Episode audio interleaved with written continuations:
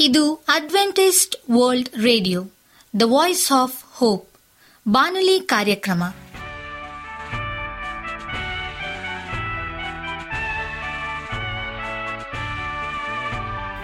ನಮಸ್ಕಾರ ಪ್ರೀತಿಯ ಕೇಳುಗರೆ, ನಾನು ನಿಮ್ಮ ಆಕಾಂಕ್ಷ ಪಾಲ್. ನಮ್ಮ ನಿಲಯದ ಕನ್ನಡ ಕಾರ್ಯಕ್ರಮಕ್ಕೆ ತಮ್ಮೆಲ್ಲರಿಗೂ ಆತ್ಮೀಯ ಸುಸ್ವಾಗತ. ಮುಂದಿನ ಮೂವತ್ತು ನಿಮಿಷಗಳಲ್ಲಿ ಸುಮಧುರ ಹಾಡುಗಳು, ಆರೋಗ್ಯ ಸಂದೇಶ ಮಕ್ಕಳಿಗೆ ನೀತಿ ಕಥೆಗಳು ಹಾಗೂ ದೇವರ ವಾಕ್ಯವನ್ನು ಕೇಳೋಣ. ಈ ಕಾರ್ಯಕ್ರಮವು ನಿಮಗೆ ಸಂತೋಷ ತರಲೆಂದು ದೇವರಲ್ಲಿ ಪ್ರಾರ್ಥಿಸುತ್ತೇವೆ. ಈ ಕಾರ್ಯಕ್ರಮದ ಪ್ರಾರಂಭದಲ್ಲಿ ಸುಮಧುರ ಗೀತೆಯನ್ನು ಆಲಿಸೋಣ.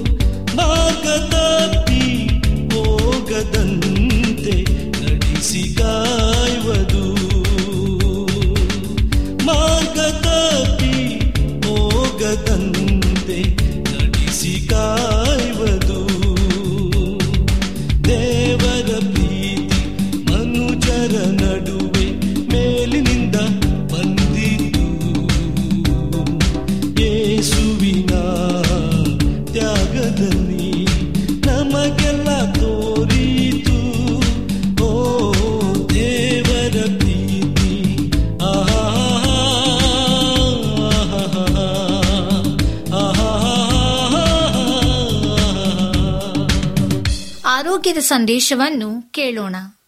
ನಿನ್ನೆ ನಾವು ಈ ಹಲ್ಲು ಜುಮ್ ಜುಮ್ ಆಗೋದಕ್ಕೆ ಕಾರಣ ಏನು? ಮತ್ತೆ ಹಲ್ಲಿನ ಭಾಗಗಳು ಏನು ಅಂತ ತಿಳಿದುಕೊಂಡಿದ್ದೀವಿ. ಈ ಹಲ್ಲು ಜುಮ್ ಜುಮ್ ಆಗಲು ಕಾರಣ ಏನು ಅಂತ ನಾವು ಹೆಚ್ಚು ಮಾಹಿತಿ ಇವತ್ತು ನಿನ್ನೆ ನೋಡಿರೋದಕ್ಕಿಂತ ಹೆಚ್ಚು ಮಾಹಿತಿ ಇವತ್ತು ತಿಳಿದುಕೊಳ್ಳೋಣ. ಇನ್ನು ಪ್ರಾಯ ಆದವರಲ್ಲಿ ಈ ಡೆಂಟಿನ್ ಭಾಗವು ತುಂಬ ಕಾಣಿಸಿಕ್ಕಿದ್ದರೂ ಪ್ರಾಯವಾದ ಹಾಗೆ ಹಲ್ಲಿನ ಒಳಪದರೆ ಸವೆಯುವುದು ಹೆಚ್ಚು. ಈ ಡೆಂಟಿನ್ ರಂಧ್ರಗಳು ಸಕ್ರಿಯವಾಗಿ ಇರದೆ ಇದರ ಸುತ್ತಳತೆಯು ಕಡಿಮೆ ಆಗಿರುವುದರಿಂದ ಹಲ್ಲು ಜುಮ್ಜುಮ್ ಸಮಸ್ಯೆ ಕಾಣಿಸುವುದಿಲ್ಲ. ಇತ್ತೀಚೆಗೆ ಈ ಸಮಸ್ಯೆಯಿಂದ ಬರುವ ಹಲ್ಲಿನ ರೋಗಿಗಳ ಸಂಖ್ಯೆ ಹೆಚ್ಚಾಗಿದೆ ಕೂಡ. ಸಾಧಾರಣ ಮೂವತ್ತರಿಂದ ಅರವತ್ತೊಂಬತ್ತು ಪರ್ಸೆಂಟೇಜ್ ತನಕ ಜನರು ಈ ಸಮಸ್ಯೆಯಿಂದ ದಂತವೈದ್ಯರನ್ನು ಕಾಣುತ್ತಾರೆ. ಇದು ಇಷ್ಟೊಂದು ಹೆಚ್ಚಾಗಲು ಕಾರಣವೇನು ಅಂದ್ರೆ ಈ ಹಲ್ಲಿನ ಮೇಲಿನ ಪದರಗಳ ಸವೆತವು ಹೇಗೆ ಆಗುವುದು ಅಂತ ನೋಡೋಣ. ಇದಕ್ಕೆ ಮೊದಲ ಕಾರಣ ಅಂದರೆ ಚಿಕ್ಕ ಮಕ್ಕಳಲ್ಲಿ ಯುವ ಪೀಳಿಗೆಯವರಲ್ಲಿ ಕಂಡುಬಂದಿರುವ ಆಹಾರಾಭ್ಯಾಸ. ಮಾರುಕಟ್ಟೆಯಲ್ಲಿ ಸಿಗುವ ಕಡಿಮೆ ಪಿಎಚ್ನಿಂದ ಕೂಡಿರುವ ಕಾರ್ಬೊನೇಟ್ ಪಾನೀಯಗಳ ಸೇವನೆಯಿಂದ. ಇಂತಹ ಪಾನೀಯಗಳ ಸೇವನೆಯಿಂದ ನಮ್ಮ ಹಲ್ಲಿನ ಹೊರಕವಚವು ಬೇಗನೆ ಸವೆಯುತ್ತದೆ. ಮಕ್ಕಳಲ್ಲಿ ಯುವ ಪೀಳಿಗೆಯವರಲ್ಲಿ ಇಂತಹ ಪಾನೀಯಗಳ ಸೇವನೆ ಅತಿ ಸಾಮಾನ್ಯವಾಗಿರುತ್ತದೆ. ಇನ್ನು ಕೆಲವು ಜಠರ ಕೊರಳಿನ ತೊಂದರೆ ಇರುವವರಲ್ಲಿ ತಿಂದ ಆಹಾರವು ಜಠರದ ಹೈಡ್ರೋಕ್ಲೋರಿನ್ ಆಸಿಡ್ ಸಹಿತ ಬಾಯಿಗೆ ವಾಪಸ್ಸು ಬರುವವರಲ್ಲಿಯೂ ಕೂಡ ಸಹ ಹಲ್ಲು ಸವೆಯುವುದು ಜಾಸ್ತಿ ಆಗಿರುತ್ತದೆ. ಇಂತಹ ಹಲ್ಲು ಸವೆತಕ್ಕೆ ಇರೋಷನ್ ಎಂದು ಹೇಳುತ್ತೇವೆ. ಎರಡನೇ ತರಹದ ಹಲ್ಲು ಸವೆತೆ ಅಂದರೆ ತಪ್ಪಾಗಿ ಹಲ್ಲುಜ್ಜುವುದರಿಂದ ಅಥವಾ ಉಪ್ಪು ಇದ್ದಲಿನಿಂದ ಹಲ್ಲುಜ್ಜುವುದರಿಂದ ಬರುತ್ತದೆ. ಹಲ್ಲುಜ್ಜುವಾಗ ನಾವು ಅಡ್ಡವಾಗಿ ಹಲ್ಲುಜ್ಜಬಾರದು. ಬದಲಿಗೆ ಮೇಲಿನ ಹಲ್ಲನ್ನು ಮೇಲಿನಿಂದ ಕೆಳಕ್ಕೂ ಮತ್ತು ಕೆಳಗಿನ ಹಲ್ಲುಗಳನ್ನು ಕೆಳಗಿನಿಂದ ಮೇಲಕ್ಕೂ ಉಜ್ಜಬೇಕು. ಹಲ್ಲನ್ನು ಅಡ್ಡವಾಗಿ ಮತ್ತು ಅತಿಯಾದ ರಸ, ರಭಸದಿಂದ ಉಜ್ಜುವುದರಿಂದ ಹಲ್ಲಿನ ಮತ್ತು ವಸಡು ಕೂಡಿಕೊಳ್ಳುವಲ್ಲಿ ಹಲ್ಲು ಸವತಿಯಾಗುತ್ತದೆ. ಇದಲ್ಲದೆ ಕೆಲವು ವೃತ್ತಿಪರ ಕೆಲಸಗಾರರಾದ ಚಮ್ಮಾರರು ಮರದ ಕೆಲಸ ಮಾಡುವವರು ಕೆಲಸ ಮಾಡುವಾಗ ಎದುರು ಹಲ್ಲಿನ ಮಧ್ಯ ಮೊಳೆಯನ್ನು ಇಟ್ಟು ಅಭ್ಯಾಸ ಮಾಡಿರ್ತಾರೆ. ವಿದ್ಯುತ್ ಕೆಲಸ ಮಾಡುವವರು, ಅಂದರೆ ಎಲೆಕ್ಟ್ರಿಷಿಯನ್ಗಳು, ಸರಿಗೆಯನ್ನು ಎದುರು ಹಲ್ಲಿನಿಂದ ಕಚ್ಚಿ ತೆಗೆಯುವ ಅಭ್ಯಾಸ ಮಾಡಿರುತ್ತಾರೆ. ಇಂತಹ ಹಲ್ಲಿನ ಮೇಲಿನ ಎನಾಮಲ್ ಭಾಗವು ಸವೆದು ಒಳಪದರವಾದ ಡೆಂಟಿನ್ ಕಾಣಿಸಿಗುತ್ತದೆ. ಇಂತಹ ಹಲ್ಲು ಸವತಿಯನ್ನು ಅಬ್ರಾಷನ್ ಎಂದು ಕರೆಯುತ್ತೇವೆ. ಮೂರನೆಯ ತರಹದ ಹಲ್ಲು ಸವತೆ ಅಂದರೆ ಹಲ್ಲಿಗೆ ಹಲ್ಲು ಸವೆದು ಆಗುವ ಹಲ್ಲು ಸವತೆ. ನಾವು ತಿನ್ನುವಾಗ ಅಥವಾ ರಾತ್ರಿ ನಿದ್ರೆಯಲ್ಲಿ ಹಲ್ಲು ಕಚ್ಚುವ ಅಭ್ಯಾಸ ಇರುವವರಲ್ಲಿ ಹಲ್ಲು ಸವತೆವಾಗುವುದು ಇಂತಹ ಹಲ್ಲಿನ ಸವತಕ್ಕೆ ಎಟ್ರಿಷನ್ ಎಂದು ಹೇಳುತ್ತೇವೆ. ಇದಲ್ಲದೆ ಹಲ್ಲಿನ ಬೇರಿನ ಭಾಗವು ವಸ್ಡರುಗಳೊಂದಿಗೆ ಹಲ್ಲಿನ ಬೇರಿನ ಸುತ್ತಲಿರುವ ಎಲುಬು ಭಾಗವು ಕರಗಿ ಎಲುಬಿನ ಮೇಲಿರುವ ವಸಡಿನ ಭಾಗವು ಎಲುಬಿನ ಬಲವಿಲ್ಲದೆ ವಸಡು ಕ್ರಮೇಣ ಕೆಳಮುಖವಾಗಿ ಚಲಿಸುವುದರಿಂದ ಮತ್ತು ಹಲ್ಲಿನ ಬೇರಿನ ಹೊರಕವಚವಾದ ಸಿಮೆಂಟಮ್ ಸವೆಯುವುದರಿಂದ ಡೆಂಟಿನ್ ಭಾಗವು ಬಾಯಿಯಲ್ಲಿ ಕಾಣಿಸಿಗುವುದು. ಇದನ್ನು ನಾವು ವಸಡು ಕುಸಿತ ಅಂದರೆ ಜಿಂಜಿವಲ್ ರಿಸರ್ಷನ್ ಎಂದು ಹೇಳುತ್ತೇವೆ. ಇದು ವಸಡು ರೋಗ ಇರುವವರಲ್ಲಿ ಅಲ್ಲದೆ ಅಡ್ಡವಾಗಿ ಹುಲ್- ಹಲ್ಲುಜ್ಜುವವರಲ್ಲಿ ಕಾಣುತ್ತದೆ. ಧನ್ಯವಾದಗಳು. ಈಗ ನಮ್ಮ ಬಾನಲಿ ಬೋಧಕರಾದಂಥ ಸುರೇಂದ್ರ ರವರಿಂದ ದೇವರ ವಾಕ್ಯವನ್ನು ಕೇಳೋಣ. ನಿಮ್ಮ ದೊಡ್ಡ ಗುರಿಗಳನ್ನು ತಲುಪಲು ನೀವು ತೆಗೆದುಕೊಳ್ಳಬೇಕಾದಂಥ ಒಂಬತ್ತು ಕ್ರಿಯೆಗಳು ಭಾಗ ಒಂದು. ನಮಸ್ಕಾರ ಆತ್ಮೀಯ ಕೇಳಿಗರೆ. ಇದು ಅಡ್ವೆಂಟೇಜ್ ವರ್ಲ್ಡ್ ರೇಡಿಯೋ ಅರ್ಪಿಸುವ ಅನುದಿನದ ಮನ್ನ ಬಾನುಲಿ ಕಾರ್ಯಕ್ರಮಕ್ಕೆ ತಮ್ಮೆಲ್ಲರಿಗೂ ನಿಮ್ಮ ಬಾನುಲಿ ಬೋಧಕನಾದ ಸುರೇಂದ್ರನು ಮಾಡುವ ನಮಸ್ಕಾರಗಳು. ಈ ಬಾನುಲಿ ಕಾರ್ಯಕ್ರಮವು ತಮ್ಮೆಲ್ಲರಿಗೂ ಸಂತಸ ತಂದಿದೆ ಎಂಬುದಾಗಿ ನಾವು ನಂಬುತ್ತೇವೆ ಮತ್ತು ನಿಮಗಾಗಿ ನಿತ್ಯವೂ ಪ್ರಾರ್ಥಿಸುತ್ತೇವೆ. ನಿಮ್ಮ ಅನಿಸಿಕೆ ಹಾಗೂ ಸಲಹೆ, ಪ್ರಾರ್ಥನಾ ವಿಜ್ಞಾಪನೆಗಳು ಇರುವುದಾದರೆ ನೀವು ನಮಗೆ ಪತ್ರಗಳ ಮೂಲಕವಾಗಿ ಅಥವಾ ದೂರವಾಣಿ ಮೂಲಕವಾಗಿ ಸಂಧಿಸಬಹುದು. ನಮ್ಮ ದೂರವಾಣಿ ಸಂಖ್ಯೆಯು ಒಂಬತ್ತು ಸೊನ್ನೆ ಆರು ಸೊನ್ನೆ ಆರು ಎಂಟು ನಾಲ್ಕು ಏಳು ಏಳು ಮೂರು. ನಮ್ಮ email address Surendra John four five six at Gmail dot com. ಈ ರೇಡಿಯೋ ಕಾರ್ಯಕ್ರಮವನ್ನು ನಿಮ್ಮ ಮೊಬೈಲ್ನಲ್ಲಿ ಸಹ ಕೇಳಬಹುದು. ನಿಮ್ಮಲ್ಲಿ ಐಫೋನ್ ಮತ್ತು ಆಂಡ್ರಾಯ್ಡ್ ಮೊಬೈಲ್ ಇರುವುದಾದರೆ ಪ್ಲೇಸ್ಟೋರ್ಗೆ ಹೋಗಿ ವಾಯ್ಸ್ ಆಫ್ ಓಪ್ ಎಂಬ ಆ್ಯಪನ್ನು ಡೌನ್ಲೋಡ್ ಮಾಡಿಕೊಂಡು ನಮ್ಮ ಈ ಕನ್ನಡ ಕಾರ್ಯಕ್ರಮವನ್ನು ಕೇಳಬಹುದು. ಆತ್ಮೀಯ ಕೇಳಿಗರೆ, ಈ ಕಾರ್ಯಕ್ರಮದ ಮೂಲಕ ನೀವು ದೇವರ ಆಶೀರ್ವಾದ ಮತ್ತು ಅದ್ಭುತಗಳನ್ನು ಹೊಂದಿರುವುದಾದರೆ, ನಿಮ್ಮ ಸಾಕ್ಷಿಯ ಜೀವಿತವನ್ನು ನಮ್ಮ ಕೂಡ ಹಂಚಿಕೊಳ್ಳುವಾಗಿ ತಮ್ಮಲ್ಲಿ ಕೇಳಿಕೊಳ್ಳುತ್ತೇವೆ. ಈ ದಿನ ಸತ್ಯವೇದ ಭಾಗದಿಂದ ಆರಿಸಿಕೊಂಡಂಥ ಶಿವನಾಮೆಯು ನಿಮ್ಮ ದೊಡ್ಡ ಗುರಿಗಳನ್ನು ತಲುಪಲು ನೀವು ತೆಗೆದುಕೊಳ್ಳಬೇಕಾದಂಥ ಒಂಬತ್ತು ಕ್ರಿಯೆಗಳು ಎಂಬ ಮೊದಲನೇ ಭಾಗವನ್ನು ಕುರಿತು ಧ್ಯಾನ ಮಾಡಿಕೊಳ್ಳೋಣ. ನಮ್ಮ ಜೀವನದಲ್ಲಿ ಅನೇಕ ಗುರಿಗಳನ್ನು ನಾವು ಹೊಂದಿದ್ದೇವೆ. ಮುಂದೆ ನಾವು ಏನಾಗಬೇಕು? ಏನು ಸಾಧಿಸಬೇಕು? ಏನೆಲ್ಲ ಮಾಡಬೇಕೆಂಬ ಆಲೋಚನೆಯು ನಮ್ಮಲ್ಲಿ ಇರುವಂಥದ್ದಾಗಿದೆ ಆದ್ದರಿಂದ ಆ ಗುರಿಗಳನ್ನು ನಾವು ತಲುಪಲು ಕೆಲವು ನಿಯಮಗಳನ್ನು ನಾವು ಪಾಲಿಸಬೇಕಾಗಿದೆ. ಆ ನಿಯಮಗಳನ್ನು ನಾವು ಪಾಲಿಸುವಾಗ ನಮಗೆ ಆ ಗುರಿಯನ್ನು ತಲುಪಲು ಅದು ಸಹಾಯ ಮಾಡುವಂಥದ್ದಾಗಿದೆ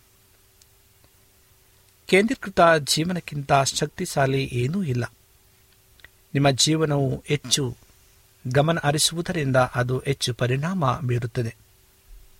ಜೀವನದಲ್ಲಿ ಗುರಿಗಳು ಬಹಳ ಮುಖ್ಯ. ಅವುಗಳನ್ನು ತಲುಪಲು ನಮ್ಮ ಕಡೆಯಿಂದ ತೆಗೆದುಕೊಳ್ಳುವ ಕ್ರಿಯೆಯಂತೆ ನಮ್ಮಲ್ಲಿ ಕೆಲವೇ ಜನರು ಜೀವನದಲ್ಲಿ ಗುರಿಗಳನ್ನು ಹೊಂದಿರುತ್ತಾರೆ. ಮತ್ತು ನಾವು ಹಾಗೆ ಮಾಡಿದಾಗ ಸಾಮಾನ್ಯವಾಗಿ ಒಂದು ವರ್ಷದಲ್ಲಿ ಏನು ಮಾಡಬಹುದೆಂದು ಅತಿಯಾಗಿ ಅಂದಾಜು ಮಾಡುತ್ತೇವೆ. ಮತ್ತು ಹತ್ತು ವರ್ಷಗಳಲ್ಲಿ ನಾವು ಏನು ಸಾಧಿಸಬಹುದು ಎಂಬುದನ್ನು ಲೆಕ್ಕ ಮಾಡುತ್ತೇವೆ. ನಿಮ್ಮ ಜೀವನದಲ್ಲಿ ನಿಮಗೆ ಯಾವಾಗಲೂ ಕನಸು ಇರಬೇಕು. ನಿಮ್ಮ ಜೀವನದಲ್ಲಿ ನಿಮಗೆ ಯಾವಾಗಲೂ ದೃಷ್ಟಿ ಬೇಕಾಗುತ್ತದೆ. ನಿಮ್ಮ ವಯಸ್ಸು ಎಷ್ಟೇ ಇರಲಿ, ನೀವು ನಿವೃತ್ತರಾಗಿದ್ದರೂ ಪರವಾಗಿಲ್ಲ ಅಥವಾ ಇಲ್ಲದಿದ್ದರೂ ಪರವಾಗಿಲ್ಲ. ನಿಮಗೆ ಗುರಿ ಕನಸು ದೃಷ್ಟಿ ಬೇಕಾಗಿದೆ. ಏಕೆಂದರೆ ನಿಮಗೆ ಕನಸು ಇಲ್ಲದಿದ್ದರೆ ನೀವು ಬದುಕಿದ್ದರೂ ಸಹ ಸತ್ತಂತೆ. ನೀವು ಈಗಾಗಲೇ ಇದ್ದೀರಿ, ಈ ಲೋಕದಲ್ಲಿ ತೇಲುತ್ತಿರುವಿರಿ. ಕನಸು ಇಲ್ಲದೆ ನೀವು ಚಲಿಸುತ್ತೀರಿ ಎಂಬುದಾಗಿ ಆಲೋಚಿಸಿರಿ. ನಿಮ್ಮ ಜೀವನವನ್ನು ಕೇಂದ್ರೀಕರಿಸಲು ಮತ್ತು ನಿಮ್ಮ ದೊಡ್ಡ ಗುರಿಗಳನ್ನು ತಲುಪಲು ನೀವು ತೆಗೆದುಕೊಳ್ಳಬೇಕಾದಂಥ ಕನಿಷ್ಠ ಒಂಬತ್ತು ಕ್ರಮಗಳಿವೆ. ಆ ಒಂಬತ್ತು ಕ್ರಮಗಳನ್ನು ನಾವು ಪಾಲಿಸುವುದಾದರೆ ನಮ್ಮ ಜೀವನದ ಗುರಿಗಳನ್ನು ನಾವು ತಲುಪಬಹುದು. ಮೊದಲನೇದಾಗಿ, ನಿಮ್ಮ ಪ್ರಸ್ತುತ ಸ್ಥಾನವನ್ನು ನಿರ್ಧರಿಸಿರಿ. ನೀವು ಈಗಾಗಲೇ ಎಲ್ಲಿದ್ದೀರಿ ಎಂದು ತಿಳಿಯುವವರೆಗೆ ನೀವು ಎಲ್ಲಿಗೆ ಹೋಗಬೇಕೆಂದು ನೀವು ಕಂಡು ಹಿಡಿಯಲು ಸಾಧ್ಯವಿಲ್ಲ. ನಿಮ್ಮ ಪ್ರಸ್ತುತ ಸ್ಥಾನ, ನಿಮ್ಮ ಪ್ರಸ್ತುತ ಸ್ಥಿತಿಯನ್ನು ನೀವು ತಿಳಿದುಕೊಂಡಿದ್ದೀರಿ. ನೀವು ಇದೀಗ ಎಲ್ಲಿದ್ದೀರಿ ಎಂದು ನೀವು ತಿಳಿದುಕೊಳ್ಳಬೇಕಾಗಿದೆ. ನಾನು ಈಗ ಆರ್ಥಿಕವಾಗಿ ಎಲ್ಲಿದ್ದೇನೆ? ನಾನು ಈಗ ಭಾವನಾತ್ಮಕವಾಗಿ ಎಲ್ಲಿದ್ದೇನೆ? ನನ್ನ ವೃತ್ತಿ ಅಥವಾ ನನ್ನ ಸಭೆ ನಾನು ಈಗ ಎಲ್ಲಿದ್ದೇನೆ? ನಾನು ಈಗ ಆಧ್ಯಾತ್ಮಿಕವಾಗಿ ಎಲ್ಲಿದ್ದೇನೆ ಎಂಬುದಾಗಿ ನಮ್ಮ ಜಿ ಪಿ ಎಸ್ ಯಾವುದು ಎಂಬುದಾಗಿ ತಿಳಿದುಕೊಳ್ಳಬೇಕಾಗಿದೆ. ನಂತರ ನೀವು ನೀವೇ ಪ್ರಶ್ನೆ ಕೇಳಲು ಬಯಸುತ್ತೀರಿ. ನಾನು ಏನು ಬದಲಾಯಿಸಲು ಬಯಸುತ್ತೇನೆ? ನೀವು ಬದುಕಿರುವವರೆಗೂ, ನೀವು ಉಸಿರಾಡುವವರೆಗೂ ನಿಮ್ಮ ಹೃದಯವು ರಕ್ತವನ್ನು, ಅದು ಪಂಪ್ ಮಾಡುವವರೆಗೆ ನಿಮಗೆ ಕನಸು ಬೇಕಾಗಿರುತ್ತದೆ.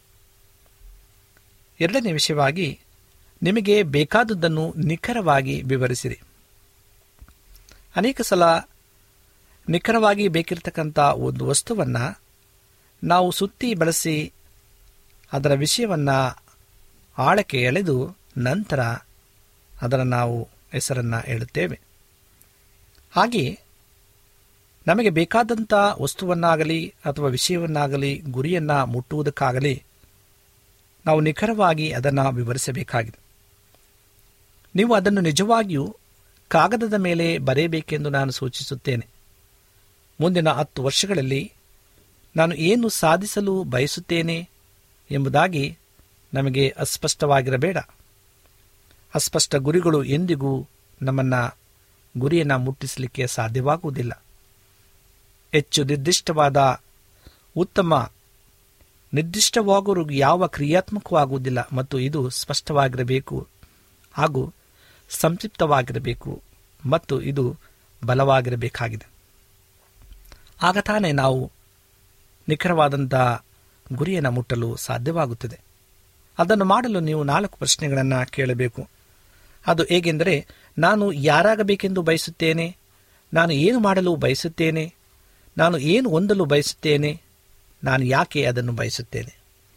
ಈ ನಾಲ್ಕು ಪ್ರಶ್ನೆಗಳು ನಮ್ಮ ಜೀವನದಲ್ಲಿ ಅತಿ ಮುಖ್ಯವಾದಂಥ ಪ್ರಶ್ನೆಗಳಾಗಿವೆ.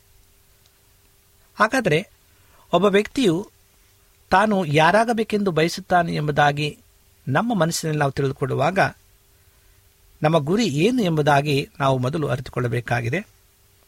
ಮತ್ತು ನಾನು ಏನು ಮಾಡಲು ಬಯಸುತ್ತೇನೆ ಎಂಬುದಾಗಿ ನಾವು ಅಂದುಕೊಳ್ಳುವಾಗ, ಮುಂದೆ ಮಾಡಬೇಕಾದಂಥ ಗುರಿ ಏನೆಂಬುದಾಗಿ ನಾವು ನಮ್ಮ ಮುಂದಿನ ಗುರಿಯನ್ನು ಬರೆಯಬೇಕಾಗಿದೆ. ಆಗಲು ಏನು ಒಂದನ್ನು ಬಯಸುತ್ತೇನೆ ಮತ್ತು ಯಾಕೆ ಅದನ್ನು ಬಯಸುತ್ತೇನೆ? ಅಂದರೆ, ಈ ಎಲ್ಲ ಒಳಾರ್ಥಗಳನ್ನು ನಾವು ನಮ್ಮ ಪ್ರಶ್ನೆಗಳಿಗೆ ಉತ್ತರವನ್ನು ಹುಡುಕುತ್ತಾ ಹೋಗುವಾಗ ನಿಜವಾಗಿ ಸಹ ನಾವು ಆ ಗುರಿಯನ್ನು ಮುಟ್ಟಲು ಅದು ನಮಗೆ ಏಣಿಯಾಗಿ ಸಹಾಯ ಮಾಡುವಂಥದ್ದಾಗಿದೆ. ನಾವು ಪ್ರತಿ ದಶಕದ ಒಂದು ಸಮಯದಲ್ಲಿ ನಮ್ಮ ಸಭೆಗಾಗಿ ಅಗಾಧವಾದಂಥ ದೊಡ್ಡ ಗುರಿಗಳನ್ನು ಹೊಂದಿದ್ದೇವೆ.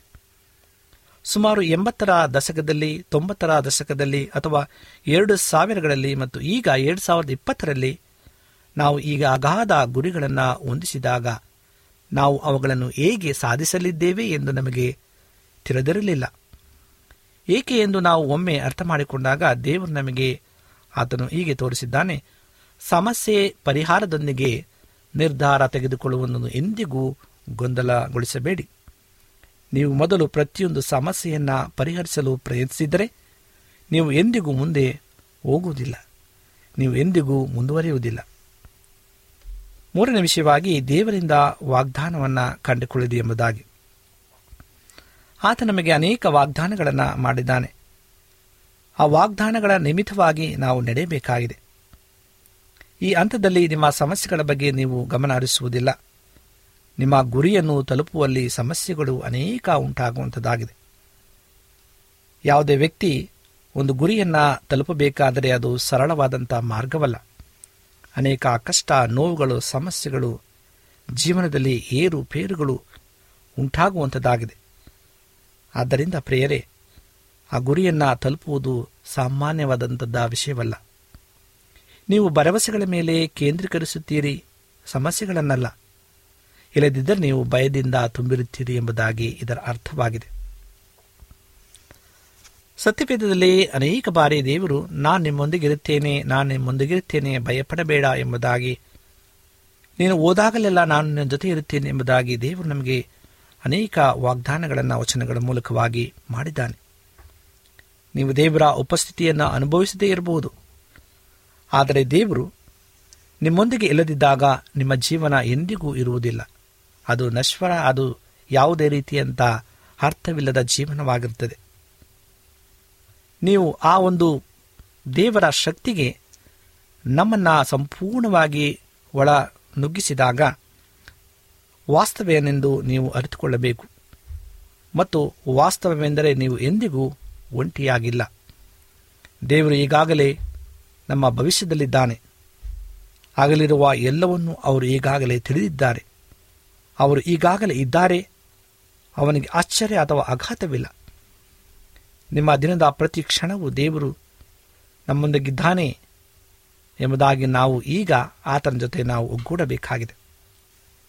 ನಿಮ್ಮ ದೇವರ ಗಾತ್ರವು ನಿಮ್ಮ ಗುರಿಯ ಗಾತ್ರವನ್ನು ಅದು ನಿರ್ಧರಿಸುತ್ತದೆ. ಅಂದರೆ ನೀವೆಷ್ಟರ ಮಟ್ಟಿಗೆ ದೇವರನ್ನು ಅವಲಂಬಿಸಿ ಇದ್ದೀರಿ ಎಂಬುದಾಗಿ ಅದು ನಿಮ್ಮ ಗುರಿಯ ಗಾತ್ರವನ್ನು ನಿರ್ಧರಿಸುತ್ತದೆ. ನೀವು ದೇವರನ್ನು ಪಡೆದುಕೊಂಡರೆ ದೇವರ ಗುರಿಗಳನ್ನು ಹೊಂದಲಿದ್ದೀರಿ. ನೀವು ದೊಡ್ಡ ದೇವರನ್ನ ಅಂದರೆ ಆತನ ನಂಬಿಕೆಯಲ್ಲಿ ನೀವು ಭರವಸೆಯನ್ನ ಹೊಂದಿರುವುದಾದರೆ ನೀವು ದೊಡ್ಡ ಗುರಿಗಳನ್ನು ಹೊಂದಲಿದ್ದೀರಿ. ಇದು ನನ್ನ ಮೇಲೆ ನಂಬಿಕೆ ಇಡುವುದಲ್ಲ, ನಾನು ದೇವರ ಮೇಲೆ ಮತ್ತು ಆತನ ವಾಗ್ದಾನಗಳಲ್ಲಿ ನನ್ನ ನಂಬಿಕೆಯನ್ನು ಇಡುತ್ತಿದ್ದೇನೆ ಮತ್ತು ಅವನ ಭರವಸೆಗಳು ಏನು ಬೇಕಾದರೂ ಕೇಳಿರಿ, ಆತನ ಎಲ್ಲವನ್ನ ನೆರವೇರಿಸಲಿದ್ದಾನೆ. ನಾಲ್ಕನೇ ವಿಷಯವಾಗಿ ದೇವರ ಸಹಾಯಕ್ಕಾಗಿ ಕೇಳಿಕೊಳ್ಳಿರಿ ಎಂಬುದಾಗಿ. ಆತನ ಸಹಾಯವಿಲ್ಲದೆ ನಾವು ಏನನ್ನು ಸಹ ಮಾಡಲು ಸಕ್ತರಲ್ಲ. ಪ್ರಿಯರೇ, ಮನುಷ್ಯರು ನಮಗೆ ವಾಗ್ದಾನವನ್ನು ಮಾಡಿ ಕೈ ಬಿಡಬಹುದು ಆದರೆ ದೇವರು ವಾಗ್ದಾನ ಮಾಡಿದತನು ನಂಬಿಕೆಸ್ತನಾಗಿದ್ದಾನೆ ಆತ ನಾವು ಕೇಳಿಕೊಳ್ಳುವಾಗಲೆಲ್ಲ ಸಹಾಯವನ್ನು ಅನುಗ್ರಹಿಸಲಿದ್ದಾನೆ. ಕಷ್ಟದಲ್ಲಿ, ನೋವಿನಲ್ಲಿ, ಬಡತನದಲ್ಲಿ, ಅನಾರೋಗ್ಯದಲ್ಲಿ, ದುಃಖದಲ್ಲಿರುವಾಗ ಆತನ ಸಹಾಯಕ್ಕಾಗಿ ನಾವು ಬೇಡಿಕೊಳ್ಳುವಾಗ ಆತನು ನಮಗೆ ತನ್ನ ಸಹಾಯದ ಹಸ್ತವನ್ನು ಅನುಗ್ರಹಿಸಲಿದ್ದಾನೆ. ಯಶಸ್ಸಿಗೆ ಪ್ರಾರ್ಥಿಸುವುದು ಸರಿಯೇ? ನಿಸ್ಸೇಮವಾಗಿ ಪರ್ಯಾಯ ಯಾವುದು? ದೇವರೇ, ನನ್ನ ವಿಫಲಗೊಳಿಸಿದೆ ಎಂಬುದಾಗಿ ನಾವು ಅನೇಕ ಸಾರಿ ನಾವು ದೇವರನ್ನು ದ್ವೇಷಿಸಬಹುದು. ಖಂಡಿತವಾಗಿಯೂ ಅವನು ನಿಮ್ಮನ್ನು ಯಾವ ಸ್ಥಿತಿಯಲ್ಲಿ ಇರಬೇಕು ಎಂಬುದಾಗಿ ಆತನಿಗೆ ಗೊತ್ತಿದೆ.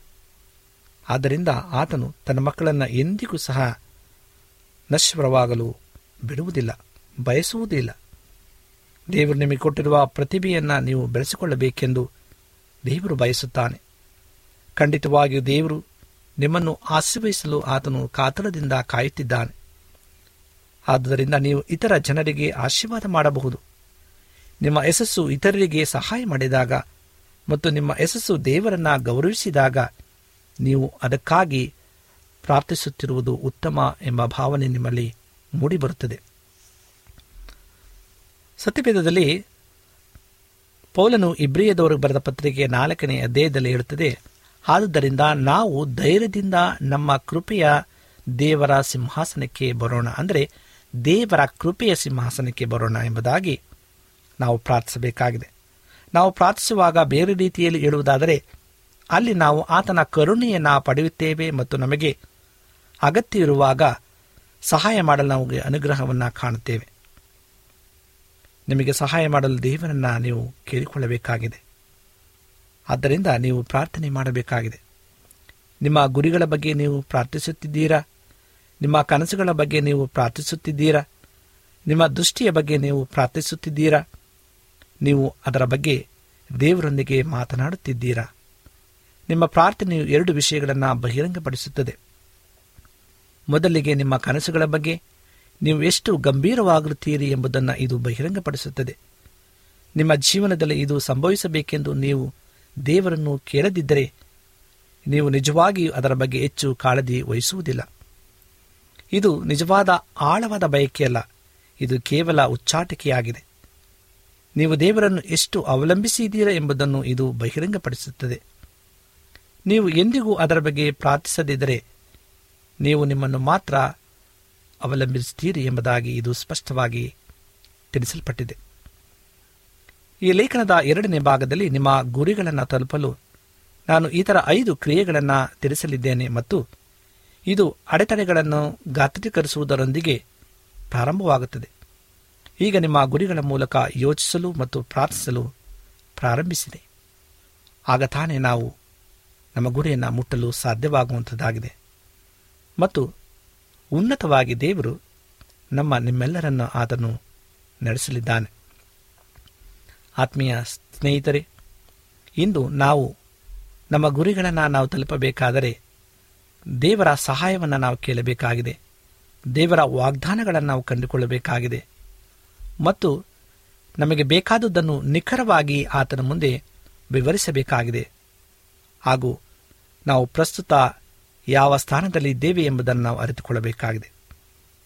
ಈ ನಿಟ್ಟಿನಲ್ಲಿ ನಾವು ಜೀವಿಸುವಾಗ ನಾವು ಯಾರು, ನಾವು ಎಲ್ಲಿದ್ದೇವೆ, ಏನಾಗಿದ್ದೇವೆ ಮತ್ತು ಯಾಕೆ ಇದನ್ನು ನಾವು ಹೊಂದುತ್ತೇವೆ ಎಂಬ ಪ್ರಶ್ನೆಗಳನ್ನು ನಾವು ಹಾಕಿಕೊಂಡು ಜೀವಿಸುವಾಗ ಖಂಡಿತವಾಗಲೂ ದೇವರು ನಮಗೆ ಆ ಗುರಿಯನ್ನು ಮುಟ್ಟಲು ಸಹಾಯವನ್ನು ಮಾಡುವಂತನಾಗಿದ್ದಾನೆ. ಯಾಕೆ ಅದನ್ನು ಬಯಸ್ತೇನೆ, ಯಾಕೆ ಅದನ್ನು ಹೊಂದುತ್ತೇನೆ ನಾನು ಏನು ಮಾಡಲು ಹೋಗ್ತೇನೆ? ನಾನು ಯಾರಾಗಬೇಕೆಂದು ಬಯಸುತ್ತೇನೆ ಎಂಬುದಾಗಿ ಅನೇಕ ಪ್ರಶ್ನೆಗಳು ನಮ್ಮಲ್ಲಿ ಕಂಡುಬರುವಾಗ ಸತ್ಯವೇದದ ಮೂಲಕವಾಗಿ ಆತ ನಮಗೆಲ್ಲವನ್ನು ವಿವರಿಸಲಿದ್ದಾನೆ, ನಮ್ಮ ಪ್ರಶ್ನೆಗಳಿಗೆ ಉತ್ತರವನ್ನು ನೀಡಲಿದ್ದಾನೆ. ಪ್ರಿಯರೇ, ಈ ಅಂತ್ಯಕಾಲದಲ್ಲಿ ಜೀವಿಸುತ್ತಾ ಇದ್ದೇವೆ ಎಂಬುದನ್ನು ನಾವು ಮರೆಯದೆ ಆತನ ಬರುಣಕ್ಕಾಗಿ ಶುದ್ಧರಾಗಿ ಸಿದ್ಧರಾಗಿ ನಾವು ಮಾತ್ರವಲ್ಲ, ನಮ್ಮ ಕೂಡ ಅನೇಕ ಮಕ್ಕಳನ್ನು ಆತನ ನಿತ್ಯ ನಿರಂತರ ರಾಜ್ಯಕ್ಕೆ ಸೇರಿಸುವಂಥ ಆ ಭಾಗ್ಯಕರವಾದಂಥ ಆಶೀರ್ವಾದವನ್ನು ದೇವರು ನಮ್ಮ ನಿಮ್ಮೆಲ್ಲರ ಜೀವನದಲ್ಲಿ ಅನುಗ್ರಹಿಸಲಿ ಮತ್ತು ನಮ್ಮ ಗುರಿಗಳನ್ನು ತಲುಪಲು ದೇವರು ಸಹಾಯ ಮಾಡಲಿ ಮತ್ತು ದೇವರು ನಿಮ್ಮ ಗುರಿಗಳನ್ನು ಮುಟ್ಟಲು ನಿಮಗೆ ಪವಿತ್ರಾತ್ಮನ ಸಹಾಯವನ್ನು ಮತ್ತು ಅದಕ್ಕೆ ಬೇಕಾದಂಥ ಎಲ್ಲ ಸಲಹೆಗಳನ್ನು, ಜ್ಞಾನವನ್ನು, ವಿವೇಕವನ್ನು ಕರುಣಿಸಲಿ ಎಂಬುದಾಗಿ ನಾವು ನಿಮಗಾಗಿ ಪ್ರಾರ್ಥಿಸುತ್ತೇವೆ. ಪ್ರೇರೆ ಆಗಿರುವಾಗ ನೀವು ನಿಮ್ಮ ಗುರಿಗಳನ್ನು ಮುಟ್ಟಲು ನಮ್ಮ ಕೂಡ ನೀವು ಪ್ರಾರ್ಥಿಸುವಾಗಿ ಕೇಳಿಕೊಳ್ಳುತ್ತೇವೆ. ದೇವರು ಈ ವಾಕ್ಯಗಳನ್ನು ಆಶೀರ್ವದಿಸಲಿ. ಮತ್ತು ನಿಮ್ಮ ಪ್ರತಿಯೊಂದು ಗುರಿಗಳನ್ನು ದೇವರು ಬಲಪಡಿಸಲಿ ಎಂಬುದಾಗಿ ಸಂದೇಶವಾಗಿದೆ. ಈ ಸಮಯದಲ್ಲಿ ನಮ್ಮ ಕಣ್ಣುಗಳನ್ನು ಮುಚ್ಚಿ ನಾವು ದೇವರೊಟ್ಟಿಗೆ ಒಟ್ಟಾಗಿ ಪ್ರಾರ್ಥನೆಯನ್ನು ಸಲ್ಲಿಸುವ. ನಮ್ಮನ್ನು ಬಹಳವಾಗಿ ಪ್ರೀತಿ ಮಾಡತಕ್ಕಂಥ ಪರಲೋಕದ ತಂದೆಯಾದ ದೇವರೇ, ನಿನಗೆ ಸ್ತೋತ್ರವನ್ನು ಸಲ್ಲಿಸ್ತೇವೆ. ನೀನು ಮಾಡಿದಂಥ ಎಲ್ಲ ಸಹಾಯಗಳಿಗಾಗಿ, ಉಪಕಾರಗಳಿಗಾಗಿ ಸ್ತೋತ್ರ. ತಂದೆಯಾದ ದೇವರೇ, ನಿನ್ನ ವಾಕ್ಯದ ಮೂಲಕವಾಗಿ ನಮ್ಮನ್ನು ಬಲಪಡಿಸದಕ್ಕಾಗಿ ಸ್ತೋತ್ರ. ನಿಮ್ಮ ದೊಡ್ಡ ಗುರಿಗಳನ್ನು ತಲುಪಲು ನೀವು ತೆಗೆದುಕೊಳ್ಳಬೇಕಾದಂಥ ಕ್ರಿಯೆಗಳ ವಿಷಯವಾಗಿ ಸ್ವಾಮಿ, ನಾವು ತಿಳಿದುಕೊಂಡಿದ್ದೇವೆ. ನಾವು ಹೇಗೆ ನಮ್ಮ ಗುರಿಗಳನ್ನು ತಲುಪಬೇಕು ಎಂಬುದಾಗಿ ನೀನು ತಿಳಿಸಿಕೊಡೋದಕ್ಕಾಗಿ ಸ್ತೋತ್ರ. ಅನೇಕ ಮಕ್ಕಳು ತಮ್ಮ ಗುರಿಯನ್ನು ಮುಟ್ಟಲಾಗದೆ ಅಡೆತಡೆಗಳನ್ನು ಅನುಭವಿಸಿ ಅವರ ಜೀವಿತದಲ್ಲಿ ಕಷ್ಟ ನೋವುಗಳನ್ನು ಅನುಭವಿಸುತ್ತಾ ಇದ್ದಾರೆ. ಕರ್ತನೆ, ಅವರು ಸಂಪೂರ್ಣವಾಗಿ ತಮ್ಮ ಗುರಿಯನ್ನು ಮುಟ್ಟುವಂತೆ ನಿನ್ನ ಬಲಪಡಿಸು, ನಿನ್ನ ಸಹಾಯದ ಅಸ್ತ್ರವನ್ನು ಅವರ ಮೇಲೆ ಚಾಚು. ಯಾರ್ಯಾರ ಕಷ್ಟದಲ್ಲಿ, ನೋವಿನಲ್ಲಿ, ದುಃಖದಲ್ಲಿ, ಕಣ್ಣೀರಿನಲ್ಲಿದ್ದಾರೋ ಅವರನ್ನ ಪರಾಮರಿಸಿ, ನಿನ್ನ ಸಹಾಯದ ಅಸ್ತವನ್ನು ಅವರ ಮೇಲೆ ಚಾಚು. ನಮ್ಮ ಪ್ರಾರ್ಥನೆ ಕೇಳಿದಕ್ಕಾಗಿ ನಿನಗೆ ಸ್ತೋತ್ರ. ಮತ್ತೊಮ್ಮೆ ತಲೆಬಾಗಿರ್ತಕ್ಕಂಥ ಪ್ರತಿಯೊಬ್ಬೊಬ್ಬರನ್ನು ಈ ವಾಕ್ಯಗಳನ್ನು ಕೇಳುತ್ತಿರುವಂಥ ಮಕ್ಕಳನ್ನು ನಿನ್ನ ಹೆಸರೆಸರಾಗಿ ಆಶ್ರಯಿಸಿ, ಬಲಪಡಿಸುತ್ತಾ, ನಡೆಸುತ್ತಾ ಬರಬೇಕೆಂಬುದಾಗಿ ನಮ್ಮ ಒಡೆಯನು ರಕ್ಷಕನೂ ಆದಂಥ ಯೇಸು ಕ್ರಿಸ್ತನ ಮುದ್ದಾದ ನಾಮದಲ್ಲಿ ಬೇಡಿಕೊಳ್ಳುತ್ತೇವೆ ತಂದೆಯೇ. ಆಮೇನ್. ನಿಮಗೆ ಸತ್ಯವೇದದ ಬಗ್ಗೆ ಹೆಚ್ಚಿನ ಮಾಹಿತಿ ಬೇಕಾದರೆ ನಮ್ಮ ವಿಳಾಸಕ್ಕೆ ಪತ್ರ ಬರೆಯಿರಿ ಅಥವಾ ದೂರವಾಣಿ ಕರೆ ಮಾಡಿರಿ. ನಮ್ಮ ದೂರವಾಣಿಯ ಸಂಖ್ಯೆ ಒಂಬತ್ತು ಸೊನ್ನೆ ಆರು ಸೊನ್ನೆ ಆರು ಎಂಟು ನಾಲ್ಕು ಏಳು ಏಳು ಮೂರು ಹಾಗೂ ಎಂಟು ಮೂರು ಒಂಬತ್ತು ಸೊನ್ನೆ ಆರು ಸೊನ್ನೆ ಐದು ಎರಡು ಒಂಬತ್ತು ಒಂಬತ್ತು. ನಮ್ಮ ವಿಳಾಸ Adventist Media Centre SDA Mission Compound, Salisbury Park, Market Yard Post, Pune ನಾಲ್ಕು ಒಂದು ಒಂದು ಸೊನ್ನೆ ಮೂರು ಏಳು ಮಹಾರಾಷ್ಟ್ರ. ಮತ್ತೆ ಮುಂದಿನ ಕಾರ್ಯಕ್ರಮದಲ್ಲಿ ಭೇಟಿಯಾಗುವ. ನಮಸ್ಕಾರಗಳು.